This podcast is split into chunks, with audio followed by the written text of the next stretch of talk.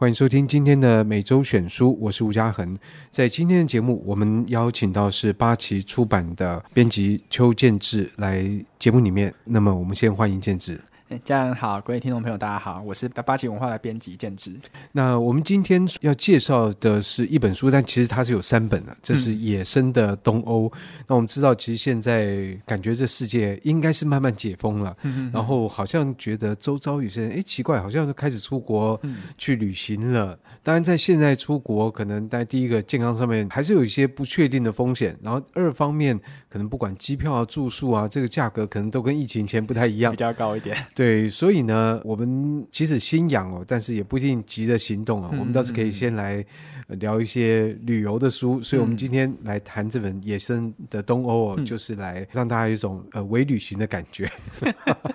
虽然说是微旅行啊，但它六十万字可能微不到哪里去，它的量其实蛮大的。蛮厚的一本书，你这样会把读者吓跑？讲六十万字，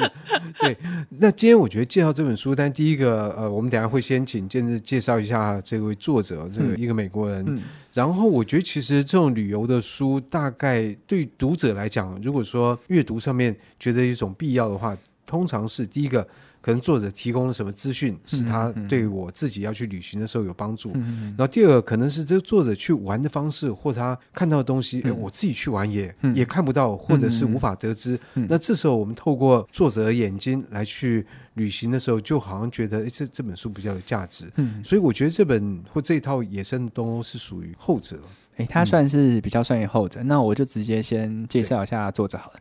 作者他是美国人，刚才家恒有讲，他的名字叫法兰西斯塔彭，然后底下我都叫他塔彭好了。他算是个高材生啊，他原本是哈佛商学院毕业的，然后也有拿到工商管理硕士，所以其实大家听起来他可能是应该是一个成功的经理人啊，或是在大公司，目前可能在华尔街玩股市，然后赔得很惨之类那种。可是他比较特别是，他其实后来没有在银行工作，也没有在金融界工作，他这生最大目标是要进行一个欧亚大陆的壮游。然后今天我们看到《野生的东欧》这套书，其实就是他在两千零几年，花了大概四年还六年时间，走遍了东欧二十五个国家。好，哎，这个当然第一个就是说，哎，他不走去华尔街工作，他这些旅行也蛮花钱的。嗯、对他，所以我一直怀疑啦，作者可能已经财富自由了，所以他可能因为他放下工作，他其实没有结婚，就是他其实基本上没什么家累，然后可能没什么经济压力，所以他大概他四十多岁的时候就就是放弃他手边所有工作，就开始。旅行，他可能这辈子最大梦想就是走遍世界各地。大家可以看到，他这次是走东欧嘛，因为他前几年才刚走完非洲，然后目前也正在写他非洲大陆的那本书。到时候八旗会出吗？嗯，可能不一定，就看读者没有反应的。对，但是我们目前是先出他东欧这本书。不过你刚刚提到东欧二十六个国家，东欧有这么多国家吗？嗯，其实我记得我刚准备要出这本书，因为其实我们在出之前可能会先给一些朋友啊或媒体。现在给他们看一下，觉得这本书好不好，或值得推荐之类。其实有不少朋友问我说，东欧有二十五个国家，跟他们概念上好像不太一样。我随便举几个好了，因为其实作者像他写到波罗的海三小国，就是拉脱维亚、立陶宛跟爱沙尼亚，大家应该会直觉说他们是北欧国家吧。哎，其实通常就用波罗的海，而且给人家还加一个小。那不管它是是不是小国，但是好像也没有把它当北欧，也没有把它当东欧，对，它就是波罗的海三小国。但是如果地域上，他们可能会被一般人觉得是像跟瑞典啊那几个国家分在一起。哎，其实历史上他们跟东欧对关系比较近。对对，对，其实作者他的东欧之所以画这么大圈，因为我有查过为什么，它的范围有可能有两种，一种是他走过的国家。他就把它归类成算东欧，这是他个人的主观标准。然后有个客观标准，他觉得说，所有这些过去曾经被前苏联或俄罗斯影响过的国家，不管是他曾经变成他的联邦的其中国，还是曾经被间接影响到的，包例如说波兰，他都把它算是在东欧的范围内。波兰，我们觉得它东欧应该没什么问题，啊嗯。对对对对对对。但是你说波罗的海是三个国家，我们好像就诶。哦，它是它可能就是算像我刚才也算的第二层，嗯、就是受到受到相当大影响，但可能还保持独立的国家，它也把它算在东欧，所以所以这样夯不啷当算成就二十二十几个，因为包括像里面它第二册会提到巴尔干半岛上面的许多国家，其实有些国家可能被苏联直接控制过，但有些国家可能没有。都把它算在它东欧范围内。对，不过我们也不用拘泥在这个数量上面，嗯、因为这个有时候一个国家分分合合，或者说透过独立啊或者什么，总之在数量上会有变化。嗯、那我们比较关切的是，这个作者在写这些东西有什么特别？他其实有个最核心核心的点，就是他当初写这套书的时候，大概有两个目的啊。一个目的是他觉得美国人很无知，这点应该是真的了。所以他在书中里面其实最常调侃的两有两个国家，一个是美国，一个是法国人。我不太确定为什么他对法国人敌意这么深啊，但是我可能觉得他可能不太喜欢他老爸，因为老爸是一个法国人。但总之他在书里面最常调侃的两两个国家，一个是美国，一个是法国。哎，但是调侃美国可以理解，就是的确这么一个大的国家，很多人其实对于这个世界是没有什么概念的。所以我以前看过一个报道说，问很大比例的这个美国的中学生说：“哎，美国在地图上面你指出来在哪里？”很多人指到巴西去，你知道？对，所以他们的地理概念差大概是蛮有名的。那所以作者嘲笑他的同胞，这个情有可原。可是那为什么嘲笑法国？其实他没有很明讲，只是他。不时不时就会笑一下法国人，那法国不是觉得躺着也中枪？对啊，常常躺着也中枪。但其实里面的东欧人也常常觉得自己躺着也中枪，因为我有另外就是我自己真的有亲身经历，东欧这个词啊，对许多东欧人来说是一个很负面的标签，他们不喜欢自己被称作东欧人。我印象很深刻是，当我们上册要出版之前，我曾经邀了一位在台湾居住的中东欧国家的，他的，然后他对于自己被称为你把我归类在东欧国家，他对于把我们把他的国家称为东欧，问他希望什么？变到北欧吗？他会希望说我们称他是中欧人，中欧 OK，对，他不希望我们称他为东欧人，所以当初我把书稿寄给他，他看完之后他就很生气，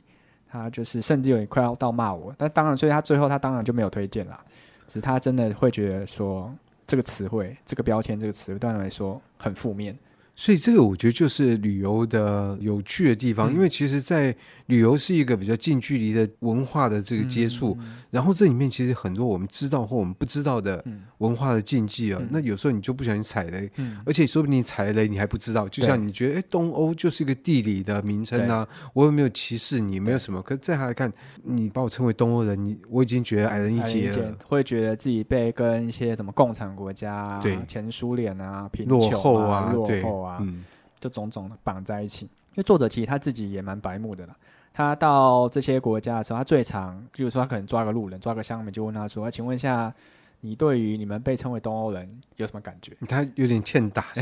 但是他他常常做这件事情，然后他也真心想要知道说，为什么你们不希望自己被称为东欧人？那跟俄国有关吗？嗯，其实多多少少跟俄国有关。然后再就是这个词汇在经过冷战之后，大家会觉得，就刚才前面讲的，就东欧是贫穷、落后、共产、没有自由、铁幕，这几个可能都绑在一起，所以他们可能更希望自己被称为是中欧人啊。然后极端一点，会觉得自己我们是西欧，我们算西欧，我们不算，可能比较地理位置上比较中间中间的国家，会更希望自己被称为西欧人。对，就像刚刚你提到波罗的海这个国家，事实上它因为在波罗的海，嗯、所以它长期其实跟西欧，嗯、特别欧洲比较西欧比较进步的北、嗯、北部是比，比较接近，所以他们也受到欧洲北部，包括荷兰啊，包括德国相当大的影响。嗯、所以我记得在书里面，这个作者，因为我觉得他的他的观察是非常敏锐的。嗯、我记得他是不是写了爱沙尼亚，对讲到。采菇这件事情，对对对对对对。但对我们来讲，我们我们觉得那菇就是在长在超市嘛，嗯、我们没有去森林里面采菇。可是他讲那个比较湿冷的这个这个地方，有很多的树林，所以这个很多菇在里面。对、嗯。那事实上，对于这个爱沙尼亚人来来讲，去森林里面采菇是一个好像、嗯、应该算是很普遍的运动，国民运动了。好像我印象中，他讲到波罗的海三国的时候，这三个国家好像都有共同的。的兴趣，对，就是、那当然对于当代人来，嗯、当代的爱沙尼亚来讲，为什么没事要去森林里面呃采菇？单一可能是传统，二方面就是在受到呃这个共产党统治的这个时候，嗯、那你没有东西吃或吃的东西不够，那就去森里面采。对对对，因为作者我记得里面有有提到说，就是个诠释，是一个方面是他们的国家传统了，就文化传统；另一方面就是因为过去生活比较匮乏，所以他们需要。用一些方式来补充他们食物的补充他们的食物。看，但是对，可是它里面也注意到，就是呃，对于爱沙尼亚来讲，你在采菇的时候一定是用切的，所以那个、嗯、等于说还会留一些菌体在土里面，嗯、它会明年搞不就继续再长出来。对对对对对。可是他说，俄国人都是把它整个都把它采光，拔不是把它拔下来，等于说明年你这样一拔，那明年就没有了。嗯、所以这也是他们讨厌俄国人的一个其中一个原因啦，因为他会觉得俄国人外来的嘛，对，就是不会特别去保存他们原来的。土地上的东西，对，如果当地人会觉得说，我们就不不能全部采光，我们这样明年都没有东西吃。对，所以我觉得他像他写到这种东西，就今天即使我去爱沙尼亚玩，嗯、我一定是在城市里面，嗯、我也不可能有一个什么采菇的 tour，、嗯、就也不会去观察到，比如说他们对于采菇这件事情的看法，然后用这个看法，呃，用采菇这件事情来凸显他们跟其他人的不一样。嗯、所以我觉得这个作者是蛮厉害的。不过他到一个地方有停留很久嘛？他其实最长的应该，因为他可能从如果他很有兴趣的一个地方，他可能重复去个两次、三次、四次。但是他在同一个国家，在一段时间里面可能不会停太久，但是他会重复去许多次，就嗯、呃，在不同的时间点、不同的方式，然后来观察这个国家。对对对，对，对，对，所以我觉得这些使得他笔下的这个东欧国家都不是一个很浮光掠影式的观察。嗯所以我不知道建志，你在这方面，你身为一个编辑来看这本书的时候，嗯，他其实花了很多很多时间跟当地人聊天，这应该是这套书它最特别的地方。因为一开始，欸，是我们对美国人印象也是，他们不太会外文呢，啊。你知道，嗯，就是说 英文以外，嗯，他如果只有靠英文，他可以跟这么多地方人。其实他会的语言其实非常非常多，就是你知道的欧洲语言，他其实大部分都知道，但是当然有他比较不在行的啦。因为光是他原本，因为他我记得他其他，我刚刚讲到他爸爸是法国人，法国人，然后他妈妈那边其实是智利，嗯，是南美洲，是南美洲，所以，所以他西班牙文对，可是对，你知道法文跟那个西班牙文都是在欧洲另外一边，对，感觉在东欧好像还派不上用场。某些地方可能鸡同鸭讲啊，但是因为我觉得对他来说，他只要肯问，他就不断的问，不断问，虽然语言有时候不同，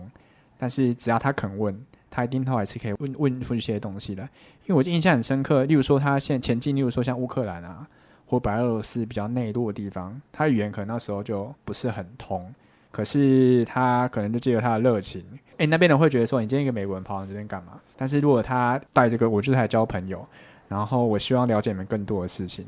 中间的语言隔阂就不是。这么重要，对。那所以他在这个东欧活动的这区域，就包括了，我想这一年来跟这个乌克兰、俄俄罗斯的战争有关的地方，包括乌克兰，可能包括白俄罗斯，然后甚至在西边一点波兰什么。嗯、所以你自己看了这位作者写的这个东欧，再去对照像现在时事的这种发展，嗯、你有什么样不同的观察吗？他这本书他原书出的时候，那个时候应该只有到克里米亚，就二零一四一五那段时间。然后后来，因为乌克兰跟俄罗斯发生战争嘛，所以他他就把他的原本的下册那部分专门写乌克兰跟俄罗斯的章节又拿回去，再补充了一些东西。但是基本上我所以中文版有反映到这个，中文版反映到，那还蛮好的，对对，有把就是更新时事放进去了。对，但是我觉得这本书，因为他做了很多文化的观察，嗯、而这种文化观察往往是根深蒂固，意思就是说，他不太会变动。嗯、所以，当他有深入的观察的时候，其实你再来理解现在的时局，嗯、其实对我们读者来讲是有帮助的。其实有蛮大的帮助，因为作者在书里面他访谈这些人，他其实问这个问题，例如说刚才讲东欧那件事情，为什么这个标签对他们来说这么讨厌？他背后就有很深层的历史原因跟民族恩怨在。他问这些问题，也不是只是想要笑或是嘲弄那些东欧人而已。他不是只是为了说，哦，你们东欧人很顽固啊，为什么不愿意接受这个名词啊？他背后是想要探究为什么你们讨厌这个名词。所以他今天，例如说他访问乌克兰，